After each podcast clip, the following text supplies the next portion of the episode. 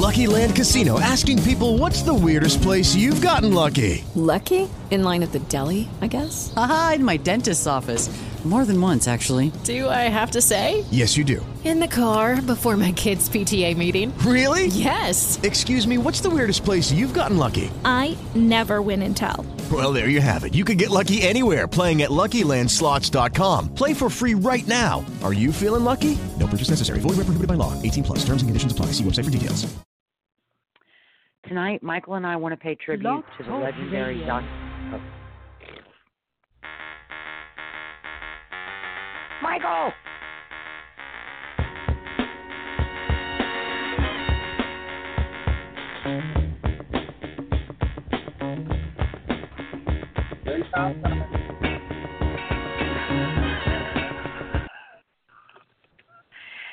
Tonight, Michael and I want to pay tribute to the legendary Dr. John, the Night Tripper, whose hit song Right Place, Wrong Time was adopted by us as the opening for our show. Malcolm John, Malcolm John Rebennack was born on November 20th, 1941, at Baptist Hospital in New Orleans. His love of music came from his grandfather, who performed in minstrel shows, his aunt's piano lessons, and his father's record store in the Third Ward. As a teenager, Mac chose in the field instruction from other New Orleans musicians, including Professor Longhair, over schoolwork at Jesuit High School. By the age of 16, he was a performer, songwriter, and record producer, and at 17 joined the Musicians Union, launching his 60 year career as a professional musician. Originally a, a guitar player, an injury to his left hand forced him to switch to bass guitar and then piano, which became his signature instrument. In the 1960s, he went west, becoming a sought after session mus- musician, working with Sonny and Cher, Van Morrison, the Rolling Stones, and Frank Zappa. The persona of Dr. John the Night Tripper was born in California to bring a taste of New Orleans music and culture to the world. When the intended frontman of the show backed out, Mac assumed the role, launching an already successful career into the stratosphere. His first hit song started as a series of ironic lines suggested to him by Bob Dylan, Bette Midler, and, Doug, and Doug Sahm. Like a New Orleans gumbo, Dr. John took those lines, sprinkled in Mardi Gras drum beats, a little second line brass, funky bass and electric guitar riffs, and his own brand of spice on the piano to produce Right Place, Wrong Time. The name for the Bonnaroo Music and Arts Festival was inspired by Dr. John's 1974 album, Deci- Decisively Bonnaroo. Dr. John won six Grammys over the course of his career and was inducted into the Rock and Roll Hall of Fame in 2011 by John Legend. Ever humble, Dr. John always gave credit for his success to the artists who inspired him and those he worked with throughout his career. In 2013, he was awarded an honorary doctorate of fine arts by Tulane University. Dr. John passed away at his home in New Orleans just before sunrise on Thursday, June 6, 2019. This is in memory of Malcolm John Rebennack Jr., Dr. John the Night Tripper, November 20th, 1941 to June 6, 2019.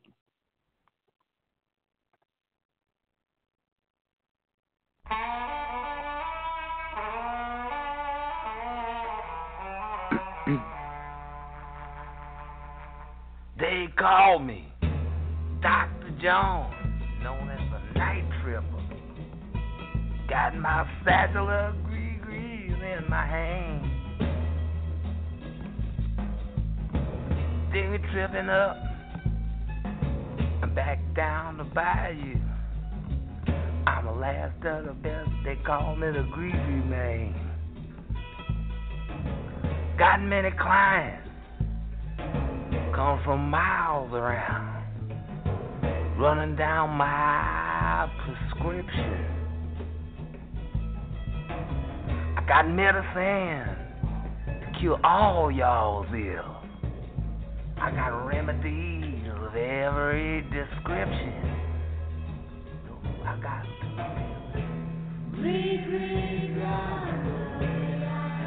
it now.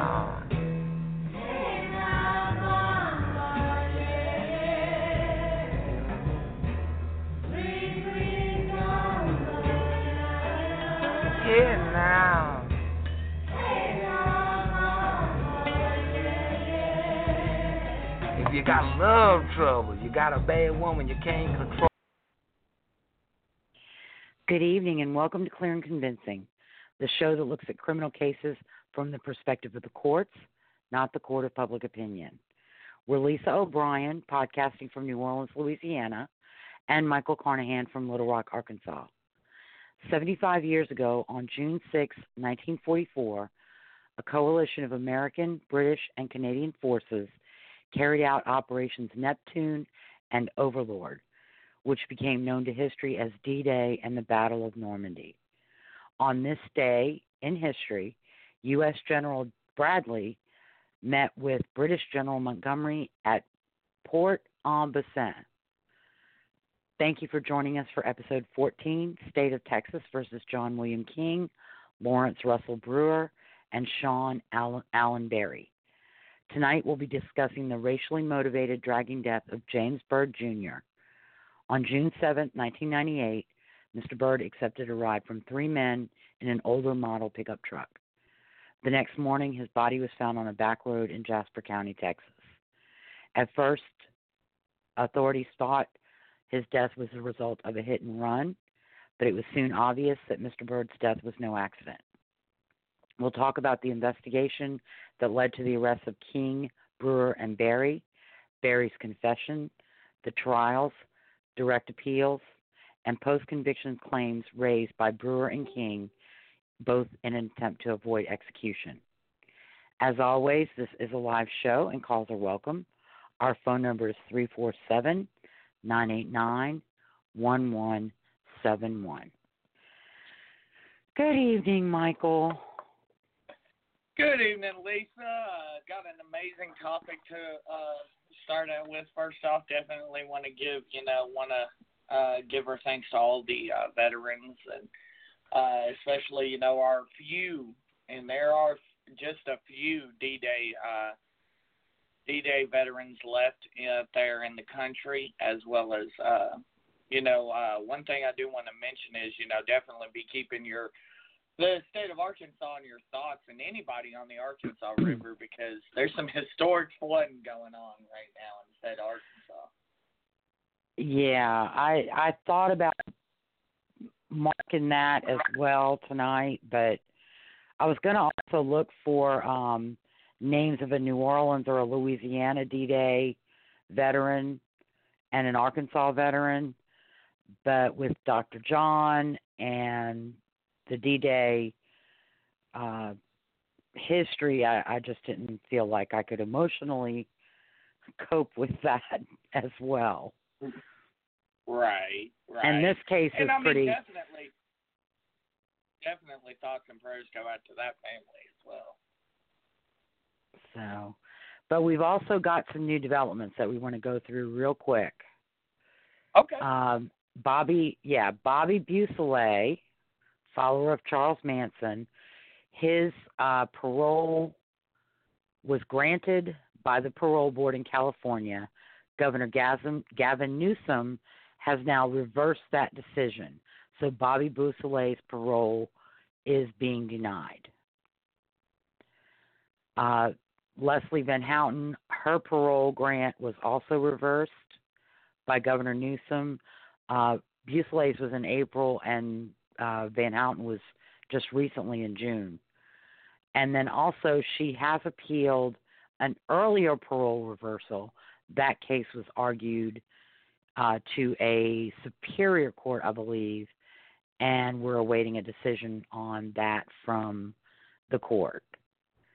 And then in Dalia Dippolito's case, the Fourth District Court of Appeal has denied her motion for rehearing, either by the panel that decided the appeal or by the full Fourth District Court of Appeal. They also denied her request to certify two issues to be presented to the Florida Supreme Court. So that Hail Mary pass was intercepted or incomplete.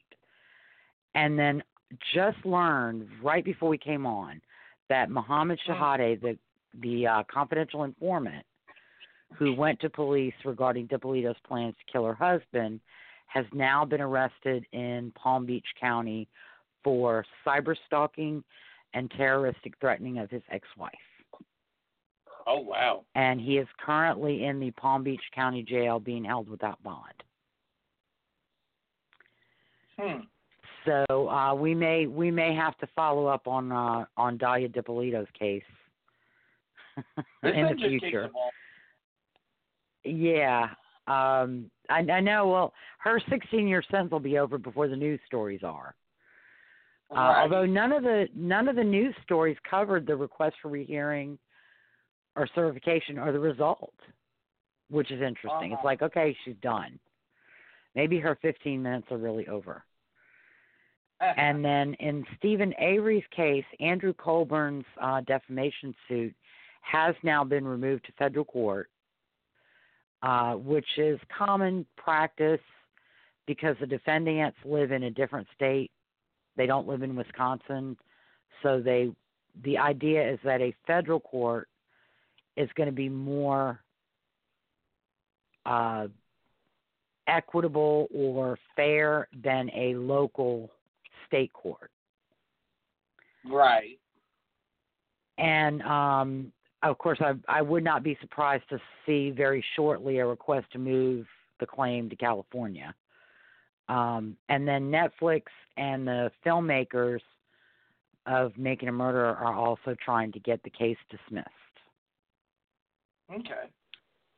So we'll see uh, basically on technical issues like uh, statute of limitations and uh, that what they did wasn't even defamatory, Mm-hmm. or they're not responsible, or they're not responsible for the defamatory content. Content.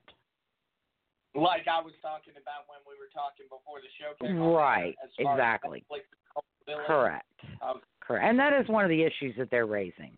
We'll have to see how that plays out. Um, Well, and and then mean, in I will say this.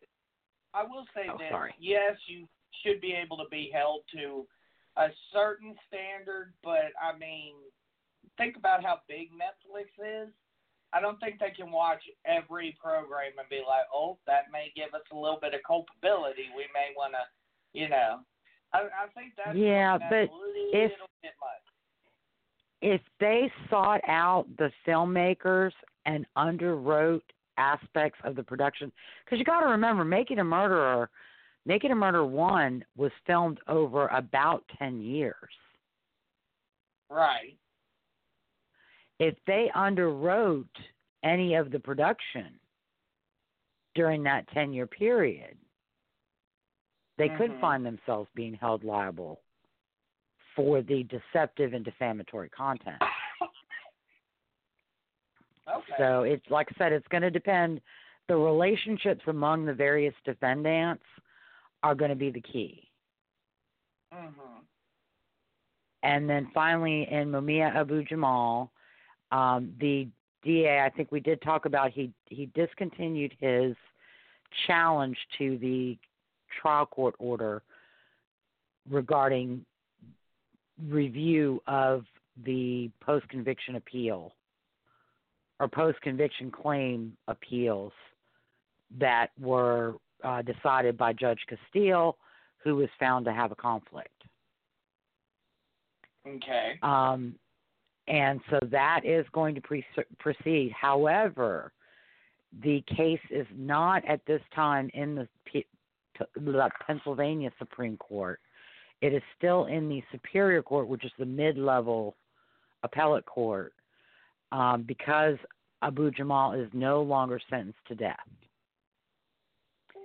And it appears that Superior Court panel will decide whether it can consider the renewed appeal on the PCRA claims or whether they have to send it to the Supreme Court. Uh huh.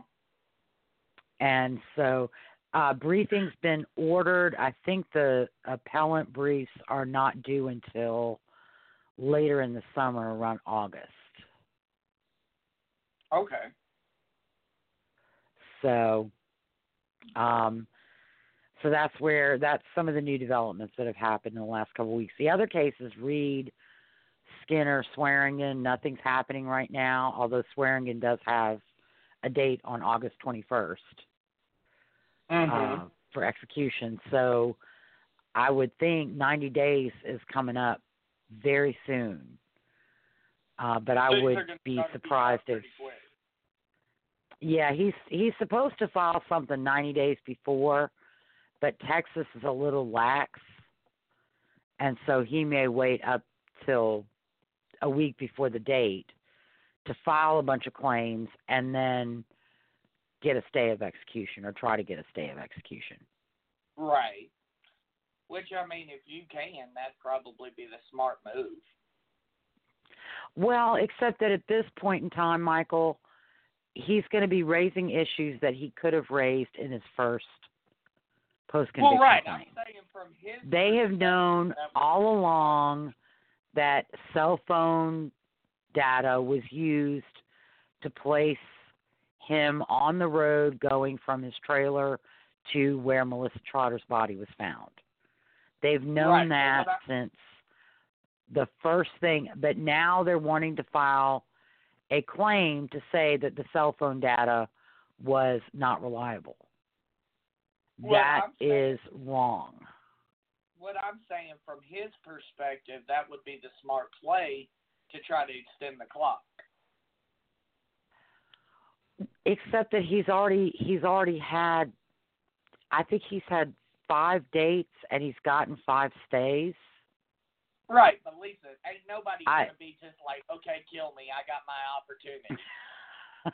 His You know I, I'm? I am That's what I'm hoping that his luck is going to run out and that the CCA is going to very quickly dispose of any Uh-huh. claim that he might file.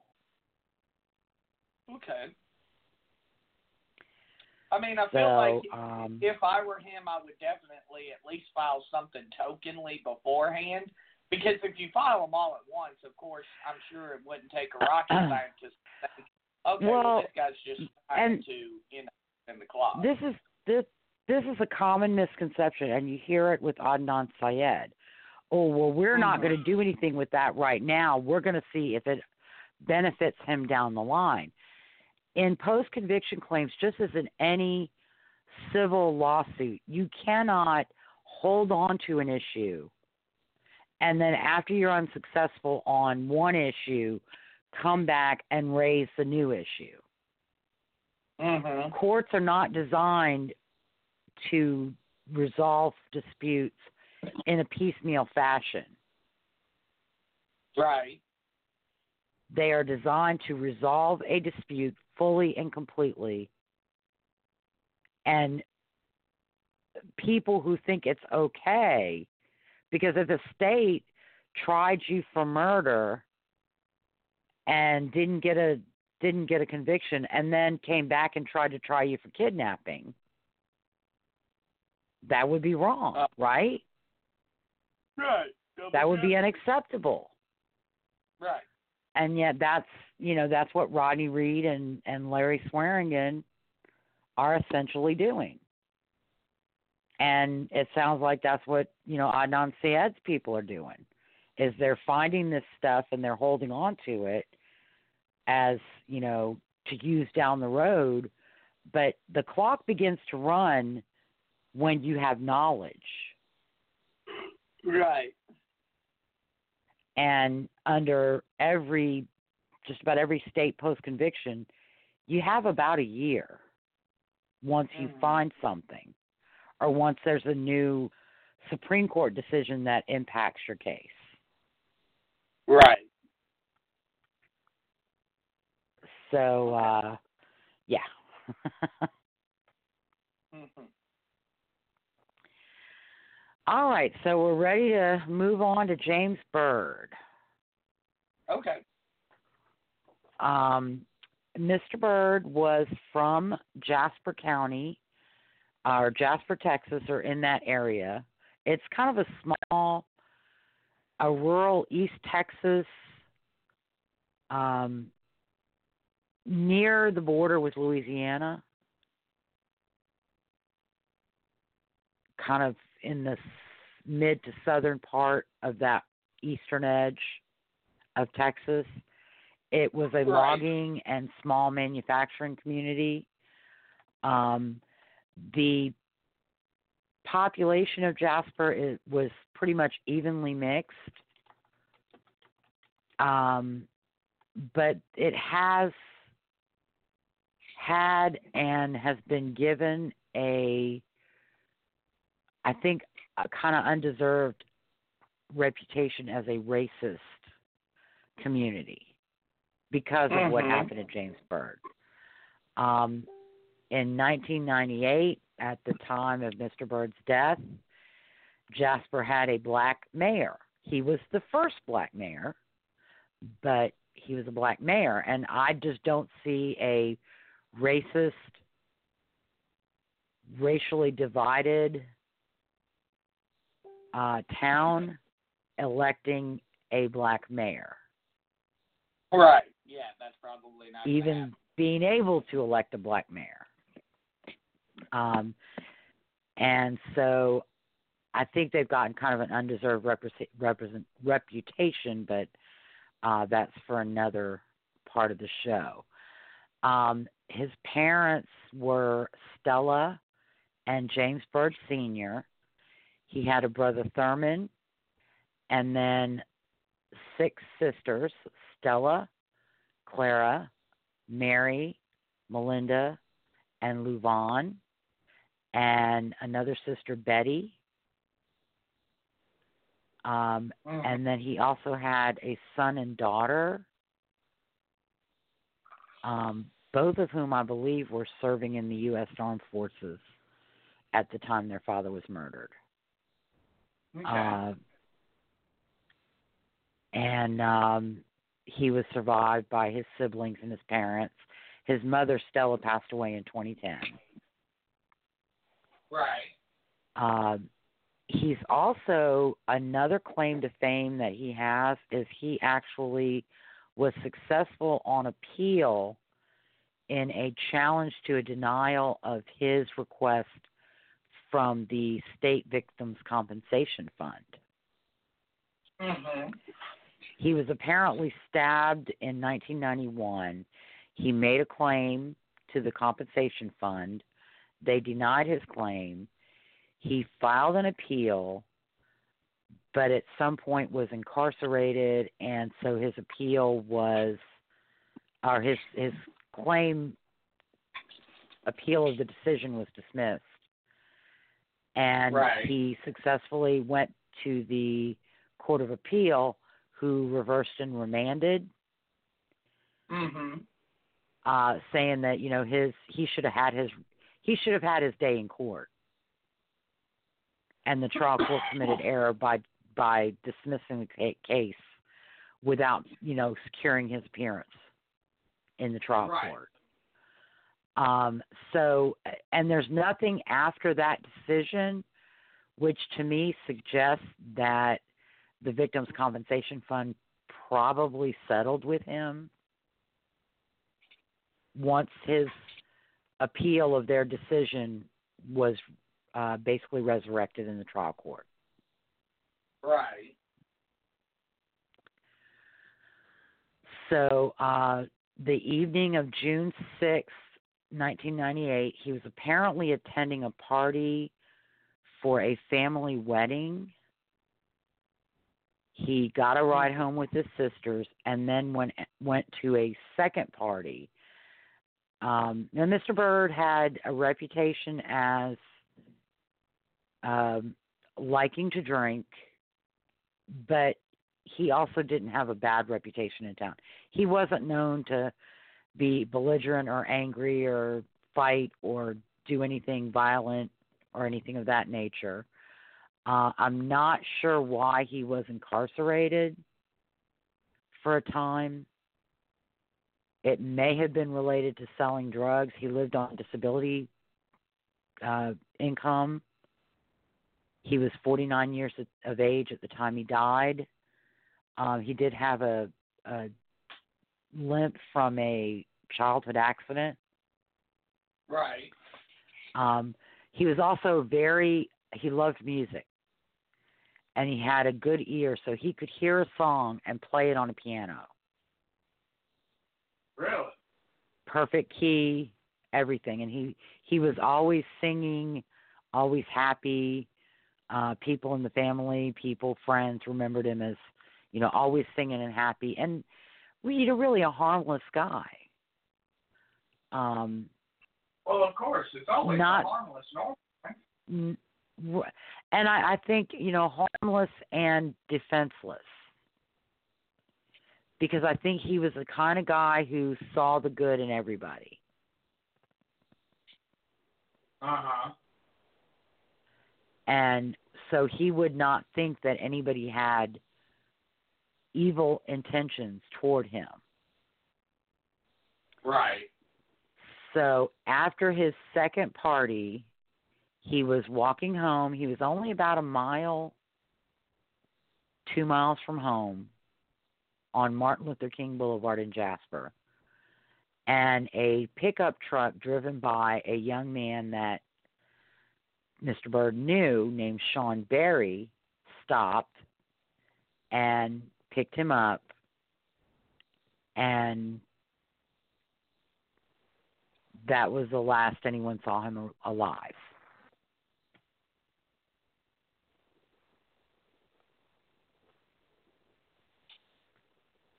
Huh. Okay.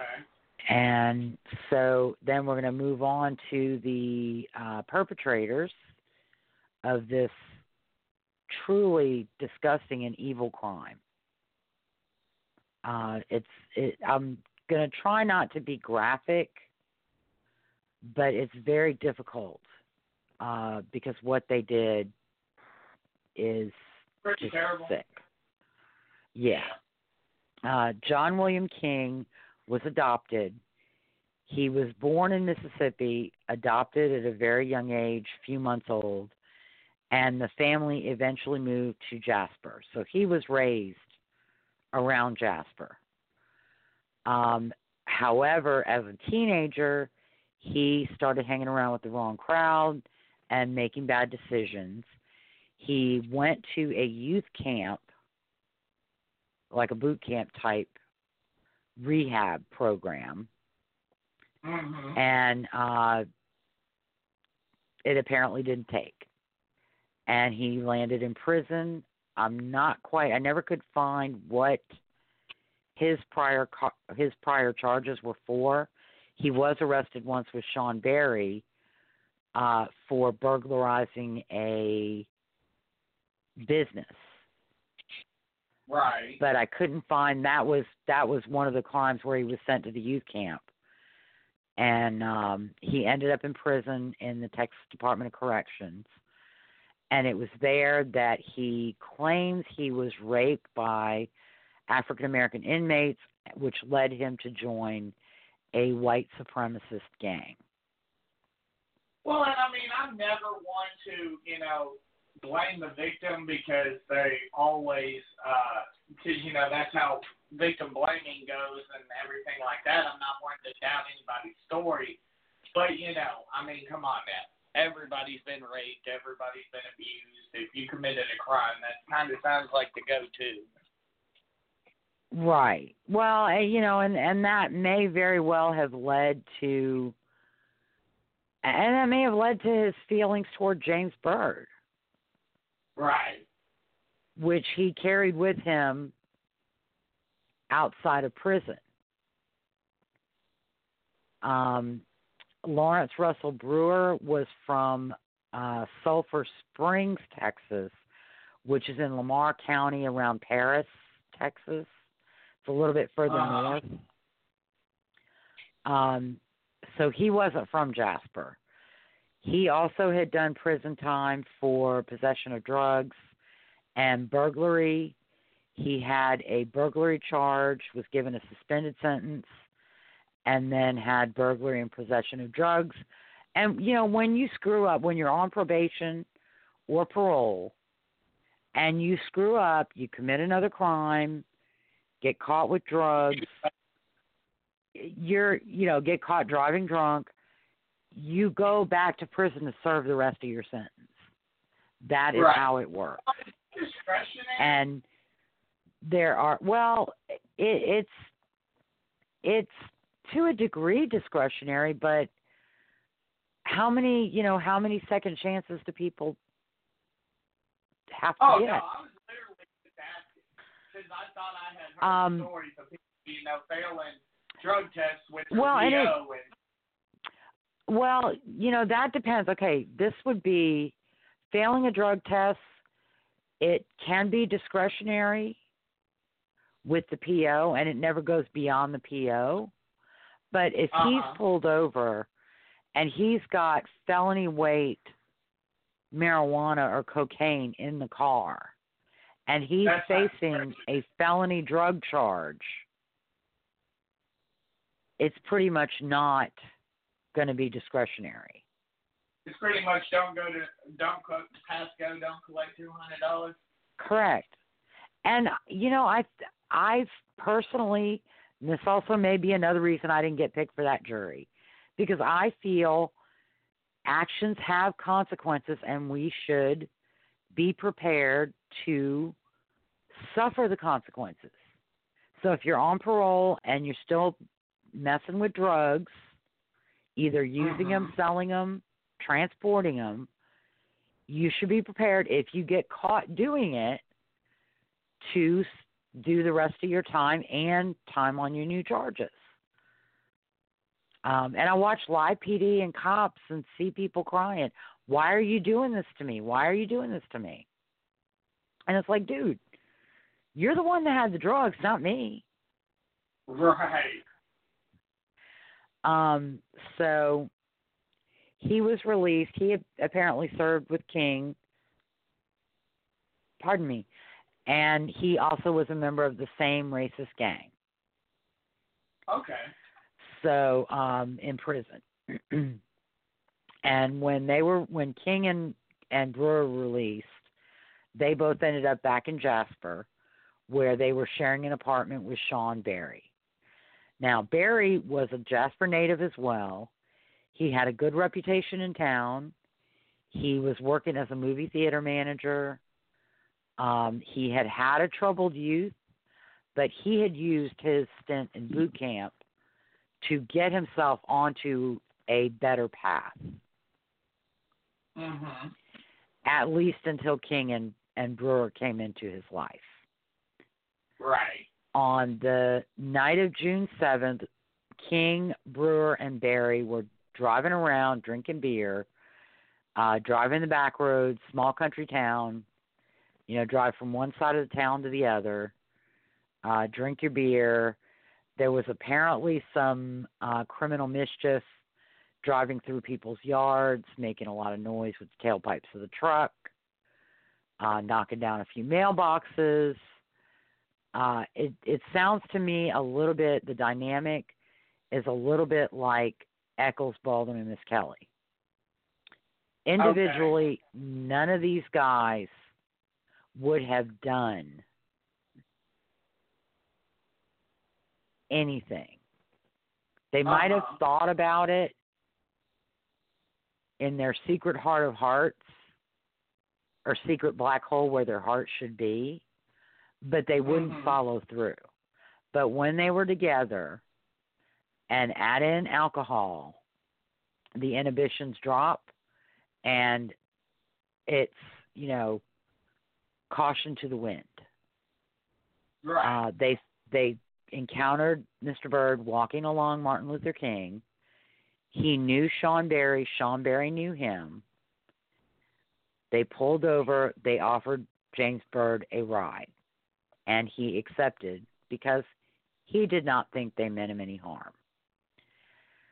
Um, there's a, a dispute as to whether Byrd wanted to join them drinking and driving around or whether Byrd Mhm. was expecting them to take him directly home, which was probably less than two miles away from where they picked him up. Right. Um, and that will come into play later in the story. Uh, instead of bringing Mr. Byrd home, they ended up at a a backcountry logging road.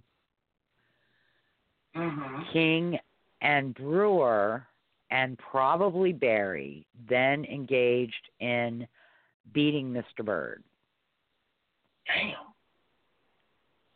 Uh, paint was sprayed in his face. Uh, it was a pretty relentless beating uh, because there was blood on Shawn Berry's clothing and boots. There was blood on King's sandals. There was blood on the undercarriage of the truck. Uh, I Mhm. believe there was some blood inside the truck. Um, so it was it was pretty pretty brutal. Um, Right. That, however, was not enough. They could not beat this gentleman and then go on their way. They Shawn Berry had a logging chain in his Mhm. truck.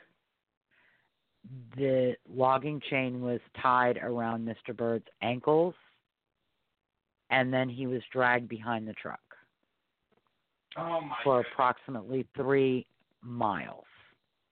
Yeah. My goodness. That is absolutely ridiculous. There was, at autopsy, the medical examiner believed, opined, that Mr. Byrd was actually conscious and aware for some distance, probably about two miles, because there was evidence that he was holding his head up, trying to keep his head from hitting the pavement. Goodness gracious. and then the the final blow was uh there was a turn and when they came around uh was it momentum swung Mr. Byrd out and he struck a culvert. Man. Goodness. And then they left his what was left of his body in front of a uh church on this little country road. And it was and Mr. Byrd's body was found the following morning. Um Sheriff Rowles who had just been elected very short time before. Uh, initially, when he got the call, he thought they were dealing with a hit and run. Somebody walking on Uh-huh. the road early in the morning, late at night, car didn't see him, hit him, killed him, and drove away. And when he initially got to the scene, he saw what he thought were yaw marks made in the roadway by the vehicle. And he thought, well, this is going to be the easiest case to solve because we're just going to follow these marks to the driveway. And there's going to be our car, and inside the house is going to be our perpetrator. But as they were following the trail along the roadway, they realized it wasn't yaw marks. It was basically a, a trail left by Mr. Byrd. Man. Um, and when they got to the end of the trail, what they found instead of a vehicle responsible for Mr. Byrd's death, they found a scene that appeared to have been the site of a struggle. They also found a 3 eighths inch nut driver, a tool with Berry inscribed on it, and they found a lighter with the KKK and the name Possum inscribed on it. Mhm. Um, so then a witness came forward, and the witness told police that he had seen Mr. Byrd getting into a truck on Martin Luther King. Uh, it was an older model, gray primer or primer gray truck. And one of the deputies recognized the truck as Shawn Berry's. Right. So now, prior to, I guess maybe while all that's going, early Sunday morning, King and Berry take the truck and wash it, but they don't wash the undercarriage. Oh my goodness. And I don't think they detailed inside the truck. Um, they also took a trip to a, a site where they had played paintball the day before, and they put the logging chain in a hole and then put a piece of plywood on top of it. Hmm. Um, later that day, uh, after uh, Sheriff Rouse made the the notification to, to James Byrd's family, and he promised them that the Jasper, Jasper Police and Jasper Sheriff's Office would not stop until they arrested the people responsible for this crime. Right. Um, there are people who have said if it had been any sheriff other than Sheriff Rouse, the crime might have never been solved. But, you know, Sheriff Rouse was the real deal. And he also, in an interview, uh, it was very, very, very touching. He was being interviewed, and he said, It wasn't just me, it was a team effort. The Jasper Police and the sheriff's office. We worked together. We were a team, and we did it together. It wasn't just me, which I really appreciated that he wasn't taking credit for cracking this case, and they solved it within 48 hours. Mhm. So um, later that day, Berry was arrested because, you know, unfortunately, criminals are just pretty bad drivers as a Right. whole. You know, Ted Bundy, bad driver. Um, yeah. uh, who else can I? I can't think of who else. A couple of others were just bad drivers. Well, Shawn Berry, he got pulled over for a traffic stop. There was a bolo out on his truck, so he was brought in.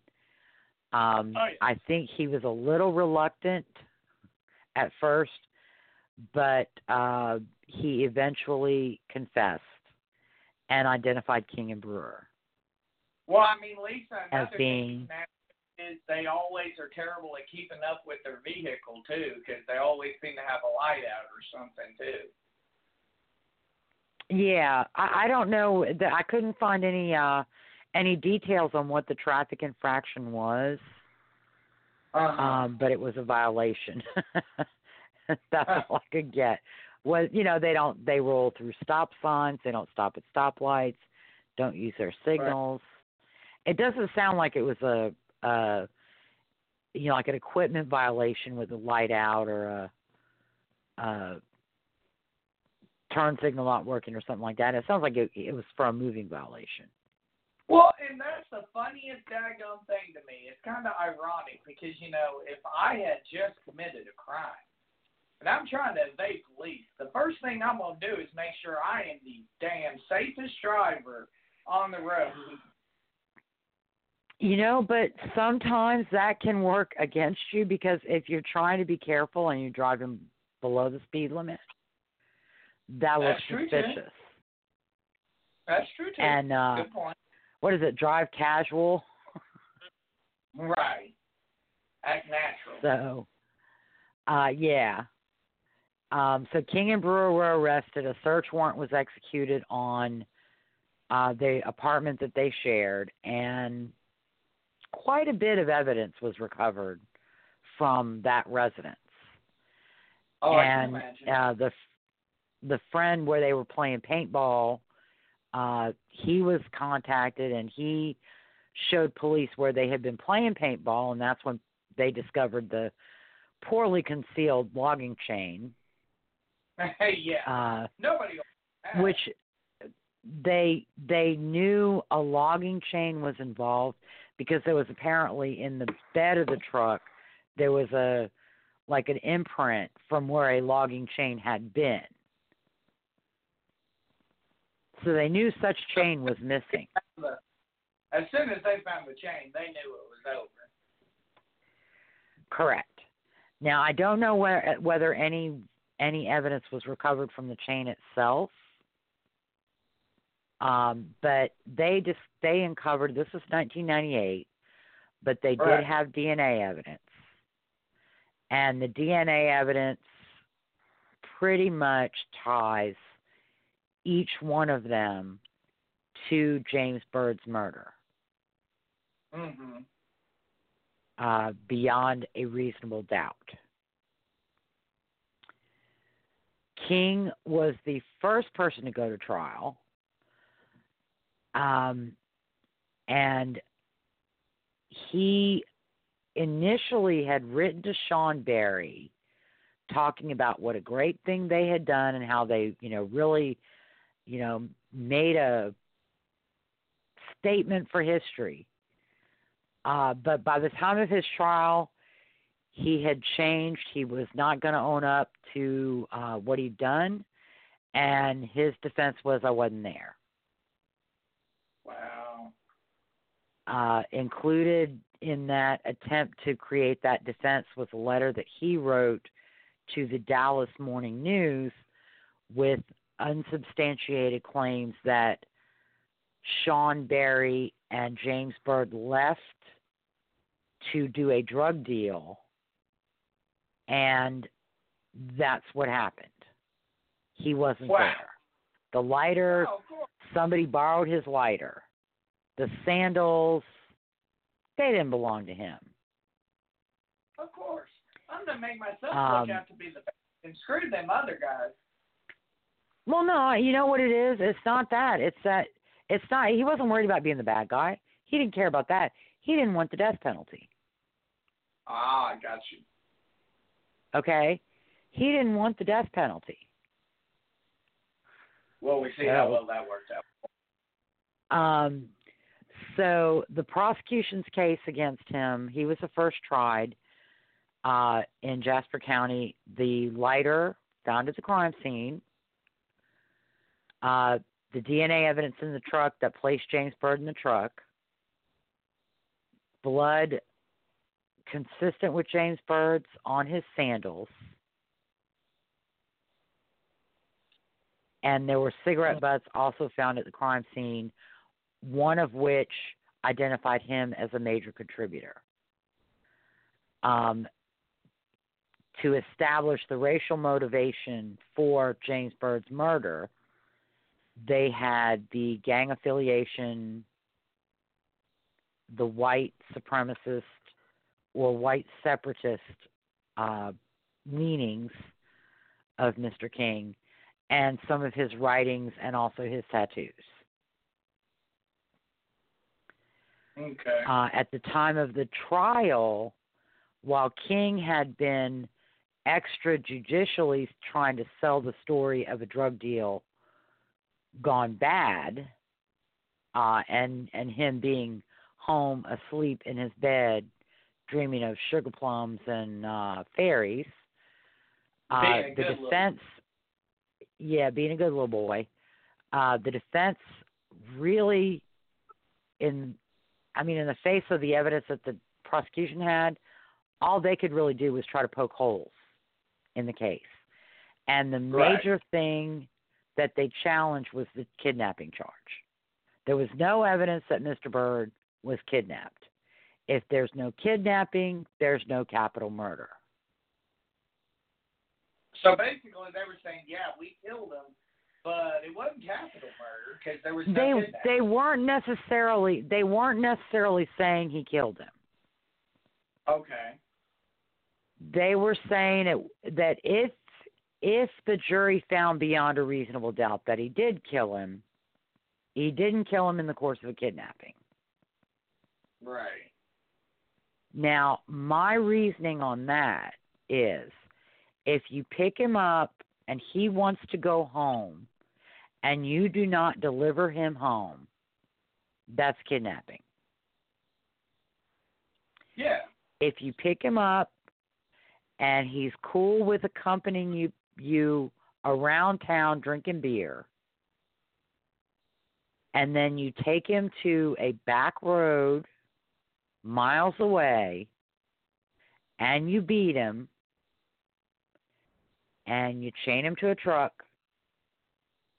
and you kill him, you kidnapped him. Yeah. And apparently that is how the jury saw it as well.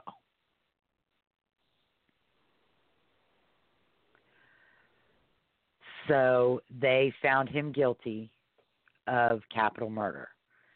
At the sentencing phase, uh, two things really worked against King. One, he still was not taking responsibility for his actions or showing any remorse for what he'd done, and he had a prior criminal history. And based on what he'd done, he was a danger, especially with the white supremacist, white separatist beliefs that he held. Um, mm-hmm. He was a future danger. So, uh, because he, you know, in prison, he's going to be in an environment with other African American prisoners, Right. and they're, you know, they could become targets for this rage and hatred that he has. So they sentenced Right. him to death. Yeah. Um, Brewer's trial was moved to Brazos County. Uh, prosecution case was kind of similar. Uh, they had the DNA from James Byrd in the truck. They had a cigarette butt that linked Brewer to the attack scene and Brewer's white supremacist, white separatist leanings. Um, and I think they had some some writings of Brewer as well. Again, in the face of that evidence, the most his defense could do was challenge the kidnapping charge uh, by basically arguing Mr. Byrd decided to go with them so they can kidnap him, and the time and cause of death was another element that they they cha- they tried to uh, challenge, and that was based on Brewer's statement that prior to dragging Mr. Byrd behind the truck, Sean Berry slit his throat. So his body, they were dragging a dead body, not a live one. So, like that makes it better. Right. So here's the question I have with this. Did they think that the dragging is what was going to give them the death penalty at this point? So they were like, "Oh, he was already dead." We no, no, no, no, no. Um, what the what gave what made this a capital murder? Uh, because there was no hate crime les- legislation at that time, what made it a capital murder was that they kidnapped James Byrd prior to murdering him. But what I'm saying is, did they believe? Why would they argue? What what sense would it make to argue that they drug a dead or alive body? Body.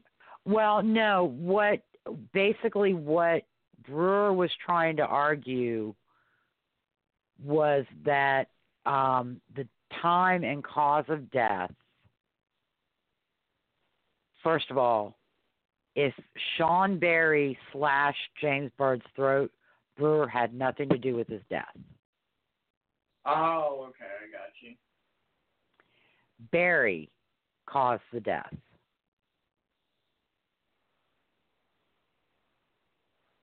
And if Mr. Byrd was dead when his body was being dragged, that had nothing to do with Russell Brewer. Okay. They were trying to limit culpability. Correct. They were trying to limit their culpability. Um, and basically, I think his his defense was kind of the same. They they didn't concede that he had anything to do with James Byrd's death. But if the jury so found beyond a reasonable doubt that he did have a hand in the death, it was not a capital murder because there was no kidnapping. Right. and maybe you know maybe to a degree he was trying to lessen the impact of the dragging by trying to claim that Mr. Byrd was dead at the time his body was dragged. But you know, the testimony from the medical examiner was that uh, Mr. Byrd, his throat was not slashed. He was at least conscious for part or majority of the dragging because there was a lack of injury to his head that would have Mhm. occurred had it been bouncing on the concrete two miles up the road. But we found out that he was trying to hold his head up. Correct. That that that lack of injury suggested that during the two miles he was holding his head up from the road Yeah, that's what I'm saying. But and trying to keep his head from striking the road. right. So we already learned that. So why are they saying that? You know, that proves that. What? How did you word it? They were Well, there there were def- there were separate trials. That's the thing. Mhm. Okay. King and Brewer were tried separately. Mhm. And so um, the medical examiner basically has to testify at each trial to what he found. Mhm. And, you know, again, Brewer, one of the elements that he challenged was the time and cause of death. King didn't so much do that. But that still would have been established as part of the evidence because that's part of what makes the crime so heinous. Right. is that you know this gentleman was alive and trying to stay that way by protecting his head.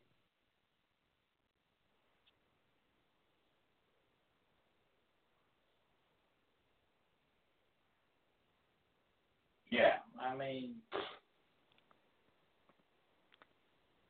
So, and again, Brewer's criminal history and lack of remorse because he too uh, tried to claim that, uh, you know, he wasn't responsible for the death. It was all Shawn Berry, and that did not help him with sentencing because there was there's no remorse. If you're not going to admit to what you've done, the full extent of what you've done, and say you're sorry for doing it, then there's no remorse. If you're going to say, I wasn't guilty capital murder, I didn't kidnap him, I didn't kill him, then you know you're not you're not remorseful. And he too was sentenced to death.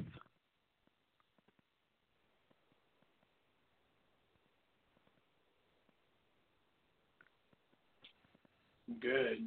Okay. so I mean, and then mean um Sean but, hmm? but I don't mean to Pardon? sound like an asshole. But I mean, come on now.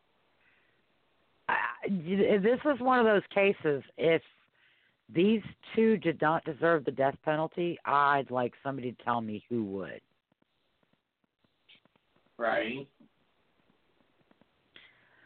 Um, and then- Yeah.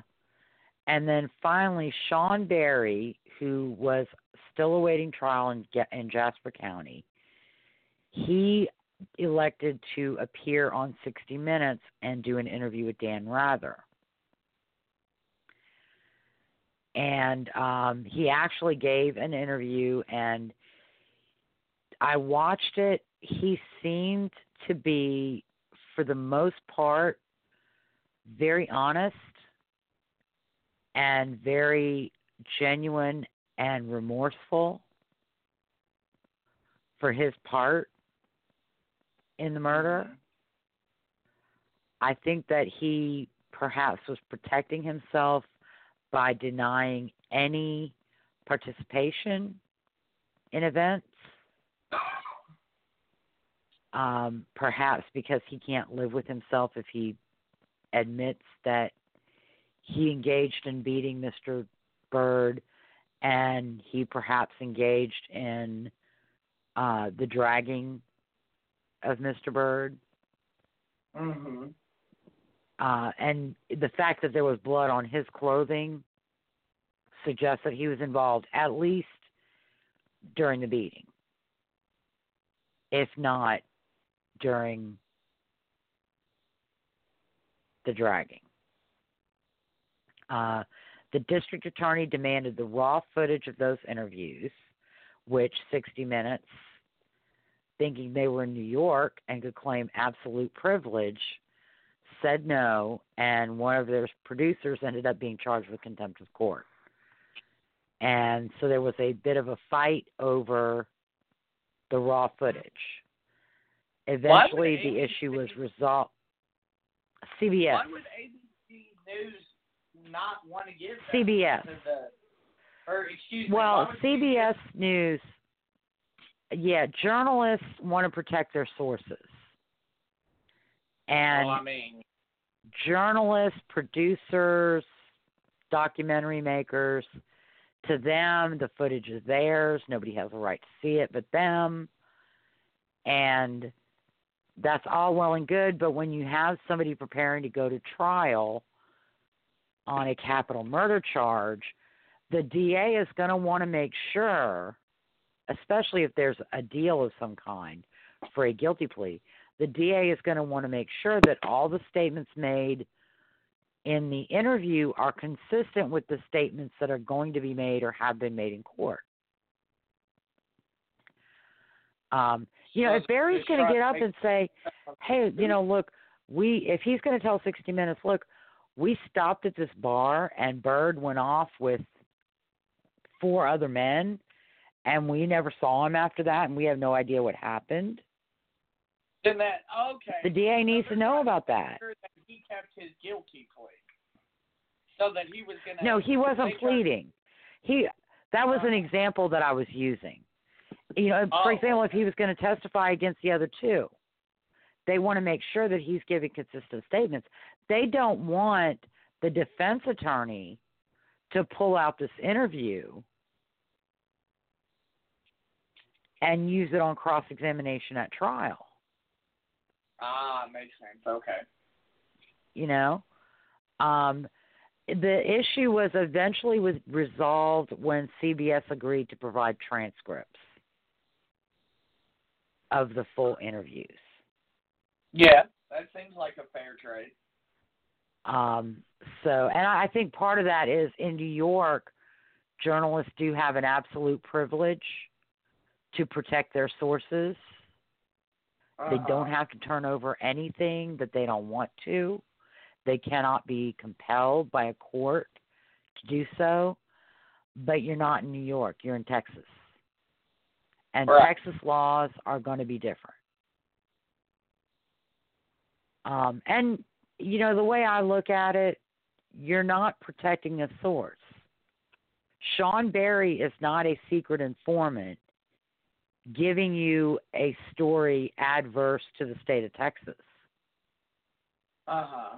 and adverse to his own interests. He's a defendant in a capital murder trial giving an interview to a reporter that is going to be aired in some form on television.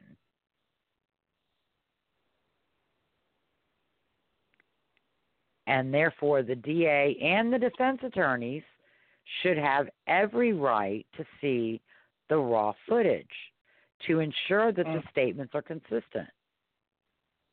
Right. To ensure the statements are consistent with the ones he made to police, to ensure they're consistent with his defense, and that they don't harm his defense. Because when you have clients, you know, I mean, we've seen Charles Manson, um, I think Scott Peterson to a degree. They gave statements to the media that ended up coming back and biting them on the ass. Mhm. That their attorneys would have said, sit down and shut the F up. And don't Right. say anything to anybody. Yeah. So, um, you know, like I said, I I I think that CBS was just standing on a principle and they ended up compromising and you know the the producer didn't end up going to jail Right. although she did she did end up in booking once Oh, really? yeah for a few minutes she went down to booking so Who? Um why don't we break here and then we'll come back and talk about Berry's trial Sounds good.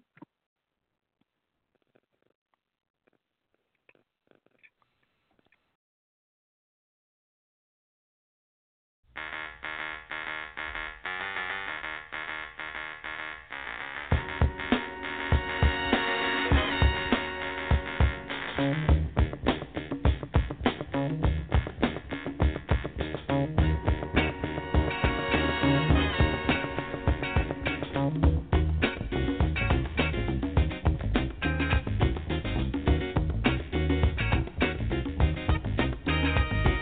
in the right place, but it must have been the wrong time.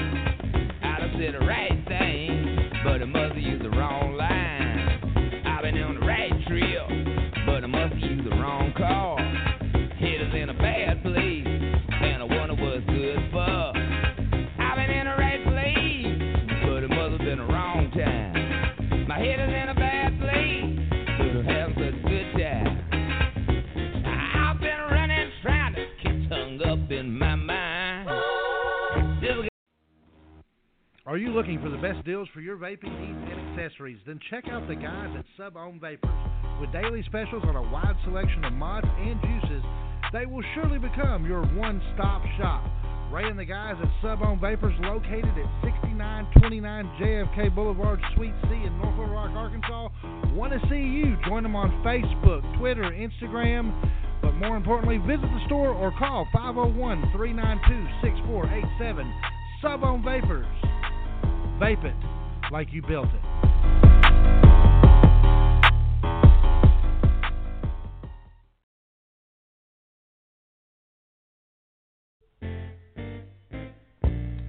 such a night. It's such a night.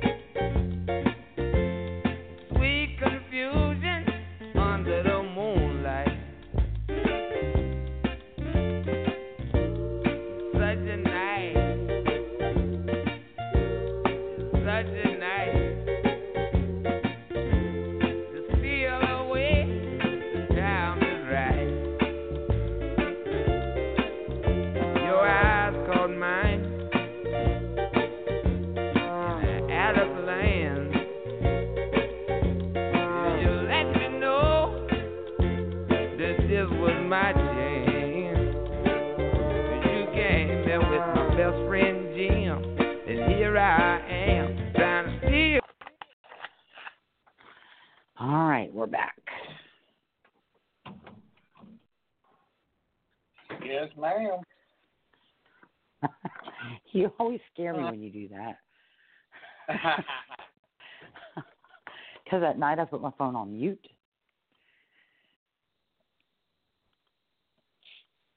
So i'm just walking back to the office and closing the door before the dog makes a cameo appearance. I love the cameos. when he hears me talking he he starts barking Oh, okay. so he's a weird little dog. All right, so Shawn Berry's trial. It was also held in Jasper County. And again, DNA evidence in his truck, on his clothes, boots, and a third cigarette butt place him at the fight scene. And his confession also uh, inculpates him in the death of Mr. Byrd. The defense case was just basically to argue that he did not have a hand in Mr. Byrd's murder, that he was afraid of King and Brewer and stood by helpless as they did what they did. Uh, he had some character witnesses. He did not have a reputation for racism or anything of that nature. And he also this did show just- some remorse. This guy was Hmm? scared out of his mind at these monsters killing. this Well, man. I I think I think that could be a little true, although again, he had a hand in some of it. They were in his truck. Right. He reported statements made by King that would lead any reasonable person to know that something horrific was going to happen, Mhm. but he didn't take steps to prevent, Prevent. it. Uh, but again, he and he did show remorse in the in the 60 Minutes interview. Dan Rather asked, you know, what would you say to Mr. Byrd's family? And he didn't think about it. He didn't demur. He didn't give this. Well, I didn't have a hand in killing him, so I don't really know what to say. I'm sorry So for their loss, but it doesn't have anything to do with me. But what he So did say, my question on this, even if he's denying that he had anything to do with the actual murder, this is Texas, so obviously the law of parties uh, would apply. Wouldn't that be something that they could still get him on anyway? technically, yeah, they Okay. could. But what he did say in the interview, when Dan Rather asked him what he would say to the Byrd family, he said, I would say that I am sorry I didn't do more to protect Mr. Byrd. If I had, when they, when Brewer and King were outside the truck, if I'd gunned it and driven away and left him there, Mr. Byrd would still be here. Hmm.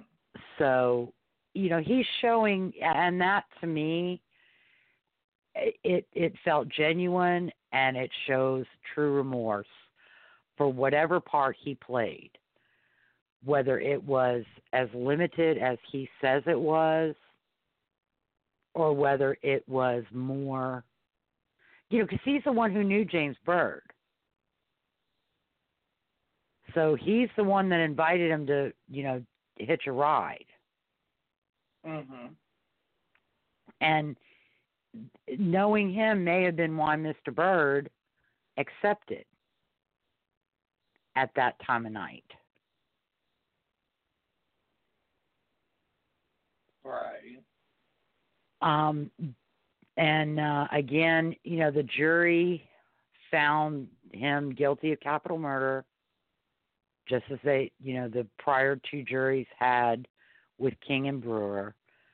Um, so I, you know, I think they believed he had remorse, but he still had to pay the consequences, and that he did have a part in Mr. Byrd's death. Uh, and they considered sentencing. He didn't. Uh, Berry didn't have a, a history of violence. He didn't have a criminal record. Uh, he had a good reputation in town. This was almost like you know people couldn't believe that he was involved, and the jury ended up sentencing him to life plus, I believe, forty which in Texas means he's only going to serve 38 years. Okay. Because in Texas, there is no life without parole, Okay. or at least at the time of Mr. Byrd's murder, there was no life without parole. Huh. So, um, in the direct appeals, uh, King basically his conviction was affirmed. He raised a number of issues, all related to sufficiency of evidence, and uh, I think he raised an issue regarding uh, the trial court not changing venue from Jasper County. Uh, but none of those issues were found to have any merit by the uh, Texas Court of Criminal Appeals, and his conviction and sentence were both affirmed. Uh, Brewer's Okay. conviction and sentence were also affirmed. The decision was not published, so I do not know what issues he raised. Um, or what he presented in support of those issues. And then same goes with Berry. His conviction and sentence were also affirmed, but that decision was not published. And there's no copy of it available anywhere online. I've been Googling the crap out of it for a week Hmm. and never can find the direct appeal opinions. Um, Right. he had a direct appeal to the Intermediate Court of Appeal, and then his attorneys filed a petition with the Criminal Court of Court of Criminal Appeals for discretionary review, which was refused. Right. And then another thing that leads me to believe that Shawn Berry does have some true remorse for whatever part he played, he has not filed any state or federal post conviction claims Okay. in the 21 years he's been incarcerated in Texas uh, Department of Corrections.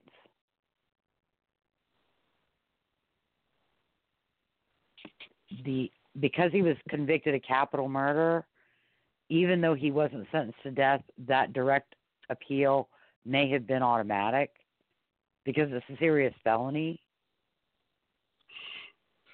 and that's the only reason the direct appeal was was pursued. Right. Um, but he he's not you know he's not filing post conviction claims.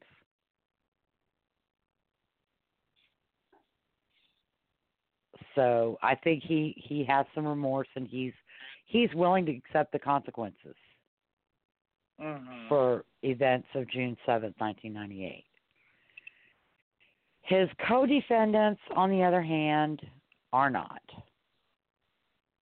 Uh, King filed state post conviction claims, and so did Brewer. Neither of them were successful.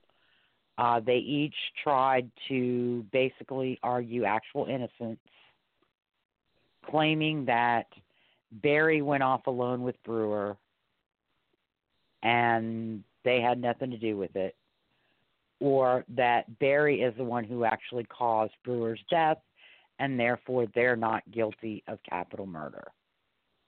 Mhm. Um, their state post conviction claims were unsuccessful. They went to federal court raising constitutional claims from their direct appeals or their state post conviction appeals. Again, not successful. Um, and, you know, it was kind of the same thing,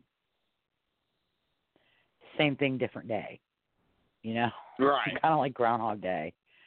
Um, including including I think it was King that actually tried to repackage some claims and call them something different in order to re-argue them or try to relitigate them. Uh, right. Lawrence Russell Brewer was executed in September of 2011 after unsuccessfully challenging his conviction and sentence. Lawrence Russell Brewer is also the one who ordered the uh, ridiculous last meal and then did not eat it, Ah, which I think we brief, briefly talked about uh, a couple weeks ago. And let me tell you what he ordered, okay? Yeah. Um, he ordered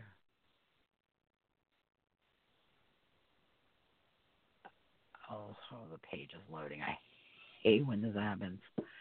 I know it's Okay, Lawrence Russell yeah. Uh he ordered two chicken fried steaks, a triple patty bacon cheeseburger, uh, fried okra, a pound of barbecue, three fajitas, a meat lover's pizza, a pint of ice cream, uh, the Bluebell homemade vanilla ice cream, and a slab of peanut butter fudge with crushed peanuts. The bill for that at a local restaurant, I believe in Huntsville near the prison, is about Uh-huh. seventy-five dollars. Right. And then when he got when the meal was delivered, he declined to eat it. Oh, he didn't only decline. He- I don't think he knocked it on the floor or did anything.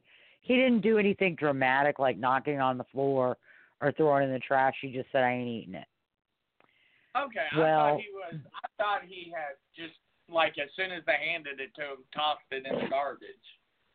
No, I I haven't found anything that claimed anything so dramatic.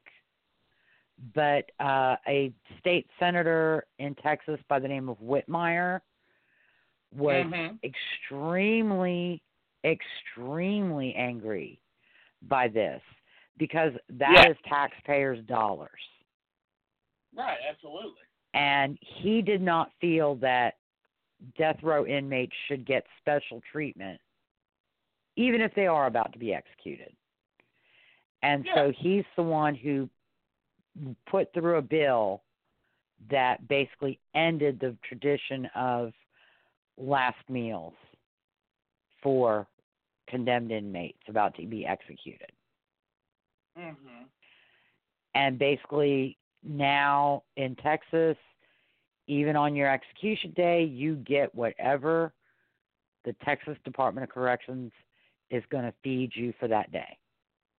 Right. Uh, so, you know, I was, when I saw that, when I was doing the research, I was like, there it is. I knew I remembered hearing about it. Um, but yeah, that was pretty, and I think I, you and I talked about it. I sometimes I think that big last meal is meant as a gotcha to whoever has to deal with the deceased inmate Uh huh. because when you when you die certain things happen Right. and they aren't pretty Right. so yeah so he ended last meals for all the other inmates and you know people senator Whitmire said he thinks it was just yet another way for this guy to try and game the system the way he's been trying to game it for 13 years Uh huh. and um, so that was the end of that. And then uh, King's, excuse me, King raised uh, an innocence claim, which took a few years to get through the federal courts. And basically, he found an attorney that was actually willing to get up in front of the Fifth Circuit Court of Appeals and argue that Mr. Byrd's murder was a backwoods drug deal gone bad. And that Mhm. John William King was not there and had nothing to do with it. Um, this makes me angry because there was not a shred of evidence or corroboration for the claims that Shawn Berry and James Byrd were engaged in any type of drug deal or transaction on the night of June 7, 1998. The allegation was that Shawn Berry was a steroid user Mhm. and thereby prone to rages. Now, this is a story that this is a story that John William King was floating in 1998, 1999 to the Dallas Morning News. So it wasn't new.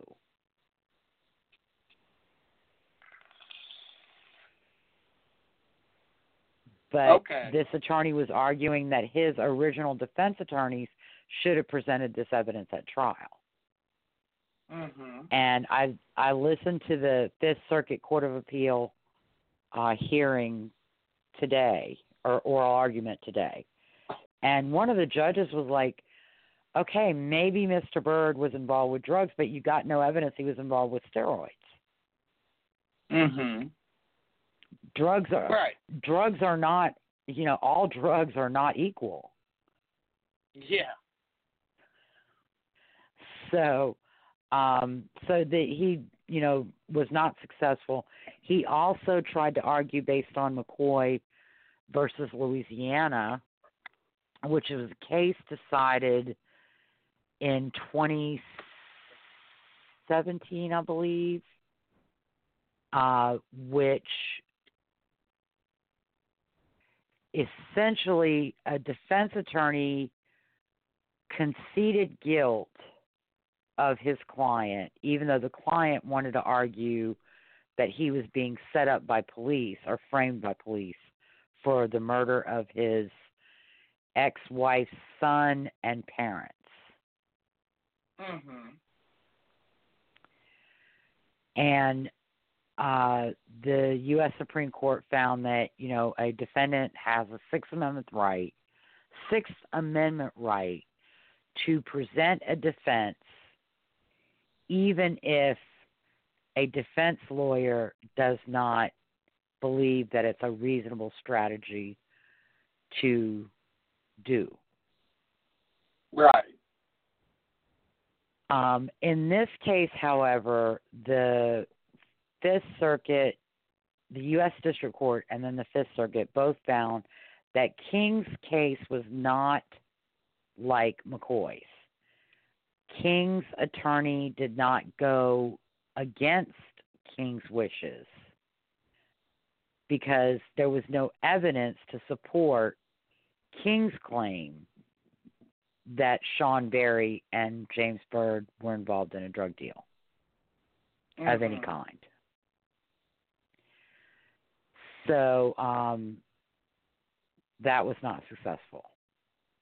And in April, uh, King was executed by Texas for the murder of James Byrd.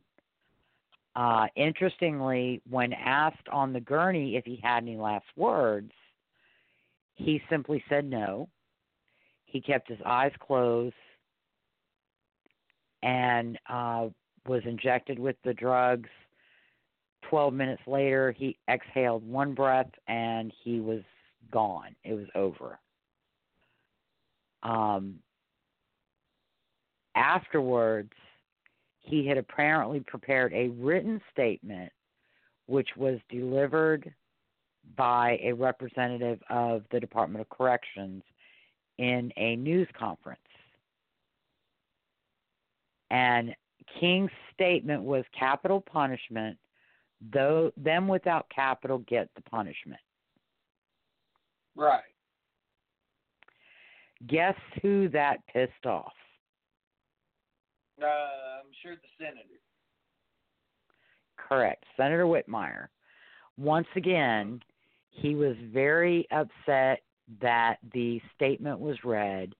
His opinion is basically if they don't want to say it, then it ain't going to get said.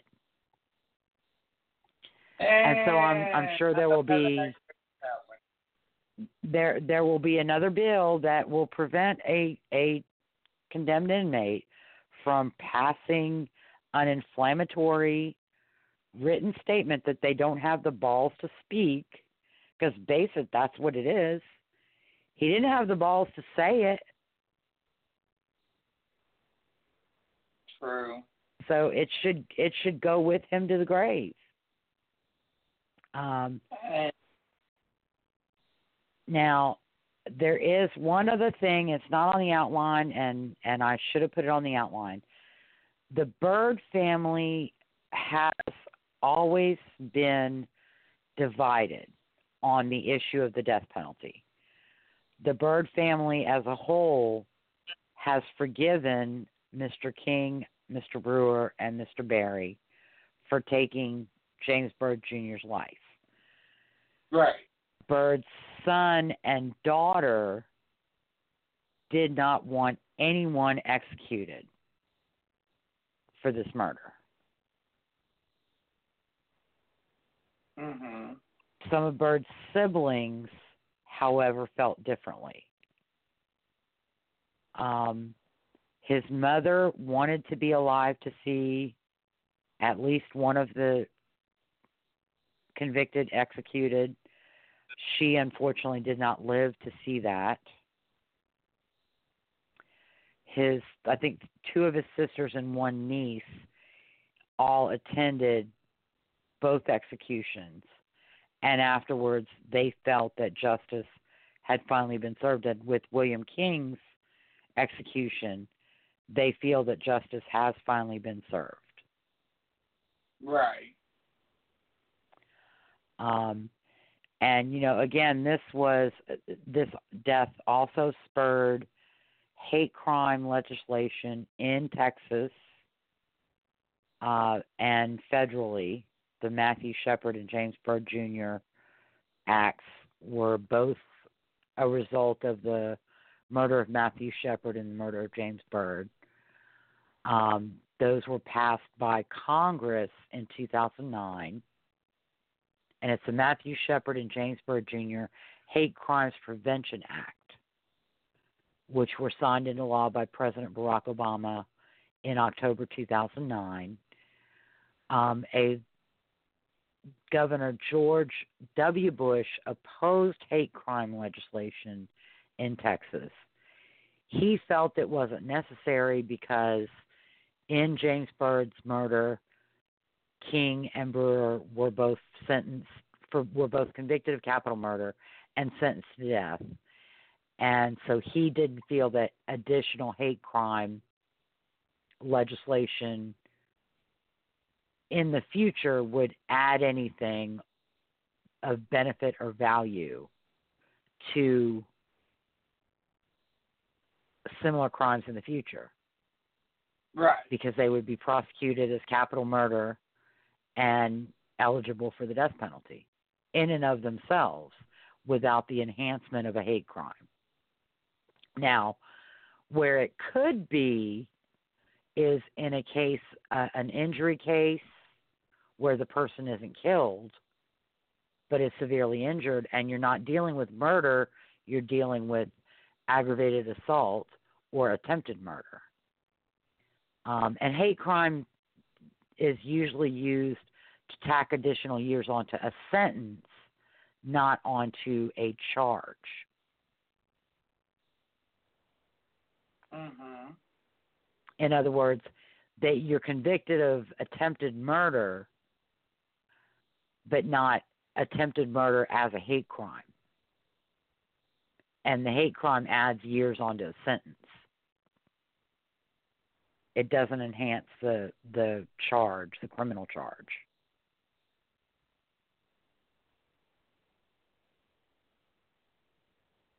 Hmm. So Okay. Um, Mr. Byrd's family also has, they want to bring the town together. They don't want the town to be torn apart by what happened and, and by the ramifications of what equates to the uh, lynching of an, a black man by white men. Um, so they have tried to give a a message of unity rather than division. And they Mhm. were able to uh, open a park on donated land, and a bench was recently uh, was recently installed. They were able to raise some money. They've they've had a foundation going, and it's you know they've lost members because of advancing age and and just financial difficulties and things like that. But um, the bench and they put up this bench in a park and it's got a really great message and that message is be the change that you want to see in the world Mhm. and I think that's a great message. And and Sheriff Rowles also credits uh, the religious leaders in Jasper for not allowing what happened to James Byrd to incite division between black and white, Christian, Jew, Catholic, Protestant, you know, whatever uh, dividing lines there might be uh, through the town. And um, they actually kept it quite peaceful. I mean, there were the odd protests. Of course, the KKK had to come in and try and incite something. Oh. Uh, and they, you know, the new Black Panthers came in to counter protest. But uh, the Byrd family message was to keep it needed to be peaceful. nowhere near it. Yeah. Uh, but you know, the Byrd family message was to keep it peaceful, Right. And I, you know, I think that is that is the best message. Be the change that you want to see in the world.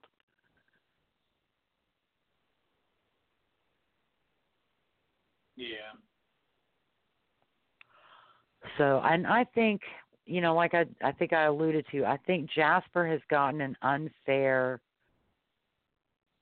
sometimes by outsiders who portray the town as horribly racially divided, uh, horribly racist. Uh, but the people who live there just, you know, that's not that's not their experience. Right. Um, and there there were surveys done because the media, of course, comes in and you know they have to have the story. And they tried to do a survey in the schools, and people were saying, "Do we really need the, a survey like this? I mean, we live here. We know. We know. And are we doing this because of the media, or are we really trying to answer a serious question?" So, um, yeah, I've seen I've seen pundits around the time of King's execution saying, "Oh yeah, you know when I'm in Texas, I won't even drive through Jasper." Right.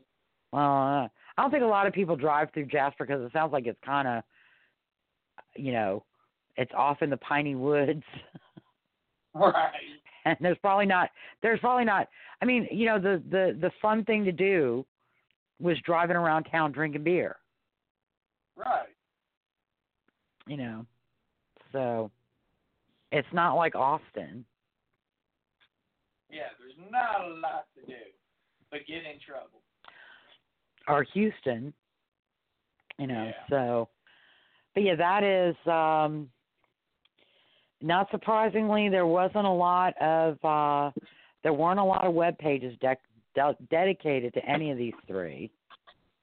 Um, there had been a few books and a few uh, documentaries. Uh, ironically, Dick Gregory, who was very vocal about the injustice and the wrong of Mr. Byrd's death, showed up to protest Lawrence Brewer's execution because he's opposed to the death penalty. Right. Which I mean, just because But- you're pro this person's guilty doesn't mean you believe that they should be put to death. Uh, you mentioned something that I found interesting. You, you know, you mentioned that there's not a lot of, you know, uh, and I call them because of my, you know, obvious connection with it, the West Memphis Three site type deals where you know they're pleading for the, uh, I, they're pleading for the uh, defense. But my thing is, with cases like these, even though they are rare, the public outcry is going to be pretty obviously minimal because uh, a little bit less uh, palatable. You know, Correct. murder's murder, but it's a little less palatable to be like, yeah, uh, them racist people sure enough didn't do kill that poor black man. You know what I'm saying? Right. It, it, it wouldn't make any sense. Plus, it would paint you with a brush you probably didn't want to be painted with anyway. And that that's exactly it. That is exactly it. Again, you know, King was able to find an attorney. The attorney even made an argument to the Fifth Circuit about the tattoos, how the tattoo artist who testified at trial didn't really put the tattoos on, so he had no idea what they meant. Right. Because King had a lot of racist tattoos. He had a a black male hang, figure hanging from a tree. Oh wow. And according to his girlfriend, um, you know, he had a derogatory uh, statement about what that tattoo meant to her. When he, you know, he told her this is what it means, you know, and he used a derogatory word, the N word. Um, so, you know, the the Fifth Circuit. I'll I'll tomorrow I will um I will go to I'll download that and send you the audio file. Just so you could just listen to this attorney and listen to the judge. It's a female judge. I I don't know I don't remember who was on the panel, but it's a female judge and she's just like, Dude, I cannot believe you're trying to sell me this line of bull. Right. I mean, you know, she was she was more diplomatic about it, but uh, the un, what I read between her lines was, I can't believe you're trying to sell this bull, because this is what it is. Um, you know, another, ta- you know, some other tattoo artist would have told the jury the tattoos mean uh, something other than. I mean, it's a black guy hanging from a tree. What do you think it's going to mean? Well, no, no. Yeah, exactly. The figure is just drawn in black ink. Oh dear lord. Why did you draw him in purple ink? Right. Exactly. Yeah. Um. So yeah. So that is. I think that is all we need to do with uh, John William King, Lawrence Brewer, and Shawn Berry. And you know, for Shawn Berry, I think he he does have remorse. He may not be willing to voice the full extent of his participation, but he does seem to have remorse for whatever it was and to genuinely feel sorry. Because he didn't give those goofy answers you know like jason baldwin what would you say to the parents? Well i don't have anything to say to the parents because i'm not guilty. Right. you know hello where is your empathy? All right. you know what do you have to say to the parents even if you're not guilty? I'm really sorry for what happened to your son. I guess it's the idea and it, it's common today uh, perhaps because we are a somewhat litigious society. People feel that saying i'm sorry is is the wrong move Mhm. um, you know, saying I'm sorry for what happened to your child. I, you know, I can't imagine going through what you're going through. There's nothing wrong with that, even if you didn't do it, or if you want people to believe you didn't do it. Saying I don't have anything to say to them because I'm not guilty makes you seem kind of guilty.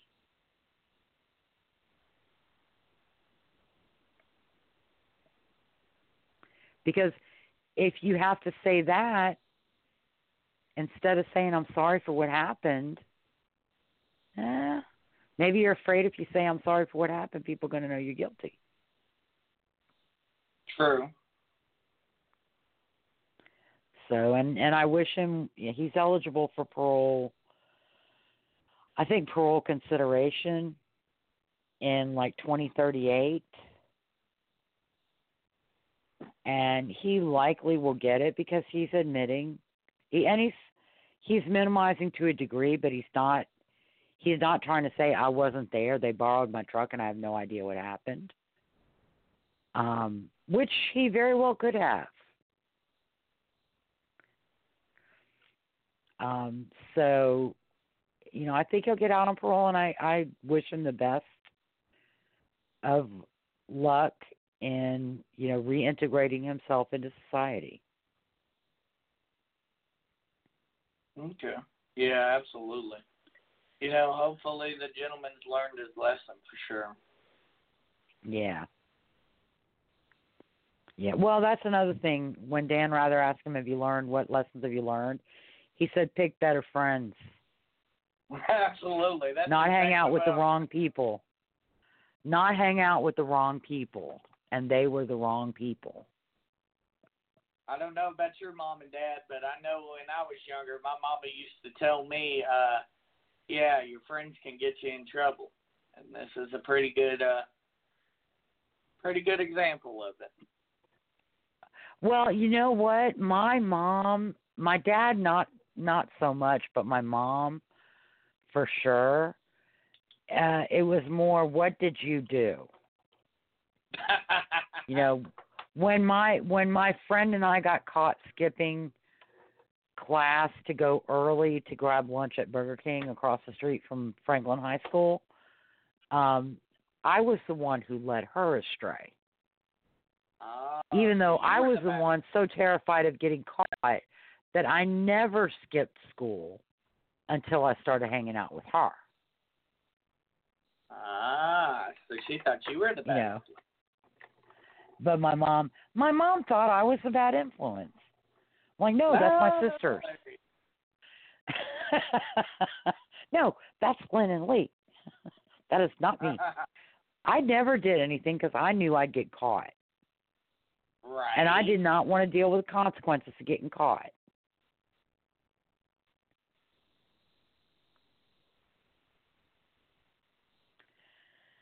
So, all right. Well, I think we can put a bow on it.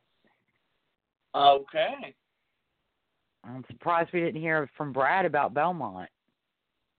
Yeah, uh, I definitely. Uh, we listened to it Saturday in the truck, and of course my pick came in absolute dead last. But you know, hey, it is what it is. Who was that? Uh, what was it? Who did I say? Uh, Master Taxer or something like that. Master Fencer. Yeah, Master Fencer. Okay, the Japanese horse. Yeah, I don't think he was dead last. Was he not? I thought he was. No, I I don't know think he was. was. Um, I know none of us picked Uh, Sir Winston. No, we did not, and I feel really bad because I should have picked Sir Winston because it's the D-Day anniversary. He's named after Winston Churchill. Duh. Ah, okay. you know, why did I not make that connection? I don't know. Um, okay, Master Fencer came in fifth. Oh, okay. Bourbon War came in last. War of Will was ninth, and Trepid Heart was, was eighth. And then Spinoff and Everfast were six and seven. I did put money on Joevia. Mhm. And if I had put money on him to win, place, or show, I would have made about eight seventy. Dang. I didn't put twenty. I didn't put twenty bucks. My um my consultant, who was going to the OTB on Saturday to place my bet for me. I don't know whether that's legal or not. Um, if it's not, then it didn't happen. Uh, he said, "You don't need to bet twenty dollars. It's it's a one dollar bet." You know, so he talked me out of twenty bucks, Okay. And then I, I put two dollars on Joevia, but I only did it to win. I should have done it win, place, or show, because then I would have won. the eight bucks.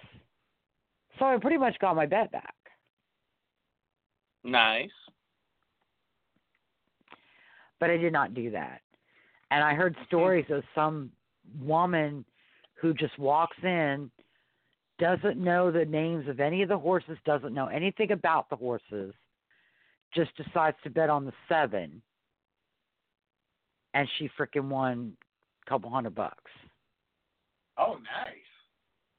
Okay, I hate her.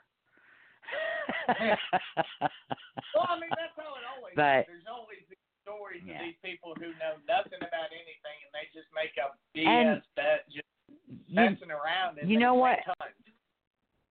And now the good thing is I have got a strategy for Breeders' Cup in November of how to do how to place my bets and we're definitely going to do a Breeders' Cup show. Okay. Uh, Breeders' Cup runs the first weekend in November. So we'll do it like the 29th of October. Okay. So definitely doing a Breeders' Cup. Because we'll see some of these horses, and, you know, we could talk about all the winning you're in uh, Breeders' Cup races that have been run. Of course, the Stephen Foster, I think, is running next weekend. Mhm. So I'll probably be watching that. Okay. And because you have to watch those those qualifying races to get an idea about the horses that are going to be racing on the Breeders' Cup and Breeders' Cup Day. Right. So, all right, enough gabbing. Hmm. All right, I'm gonna go ahead and do the outro. Thank you for listening to Clear and Convincing with Lisa O'Brien and Michael Carnahan. If you like our show and want to know more, you can find us on Facebook. Go to our blog at clearandconvincingpodcast.wordpress.com or follow me on Twitter at O'Brien LN. Join us next week for Clear and Convincing, Episode 15, Police Investigation 101, with New Orleans Police Department Commander Nicholas L. Gernon. We'll discuss basic information, including the training police officers receive through the various ranks and specialties in a police department and the types of equipment that they use to carry out their duties. We'll also talk about the constitutional principles that govern investigations, basic investigation principles, types of evidence, and the role of training and experience in witness and suspect interviews and ultimately solving a crime. Until then, have a great week and stay safe. Good night.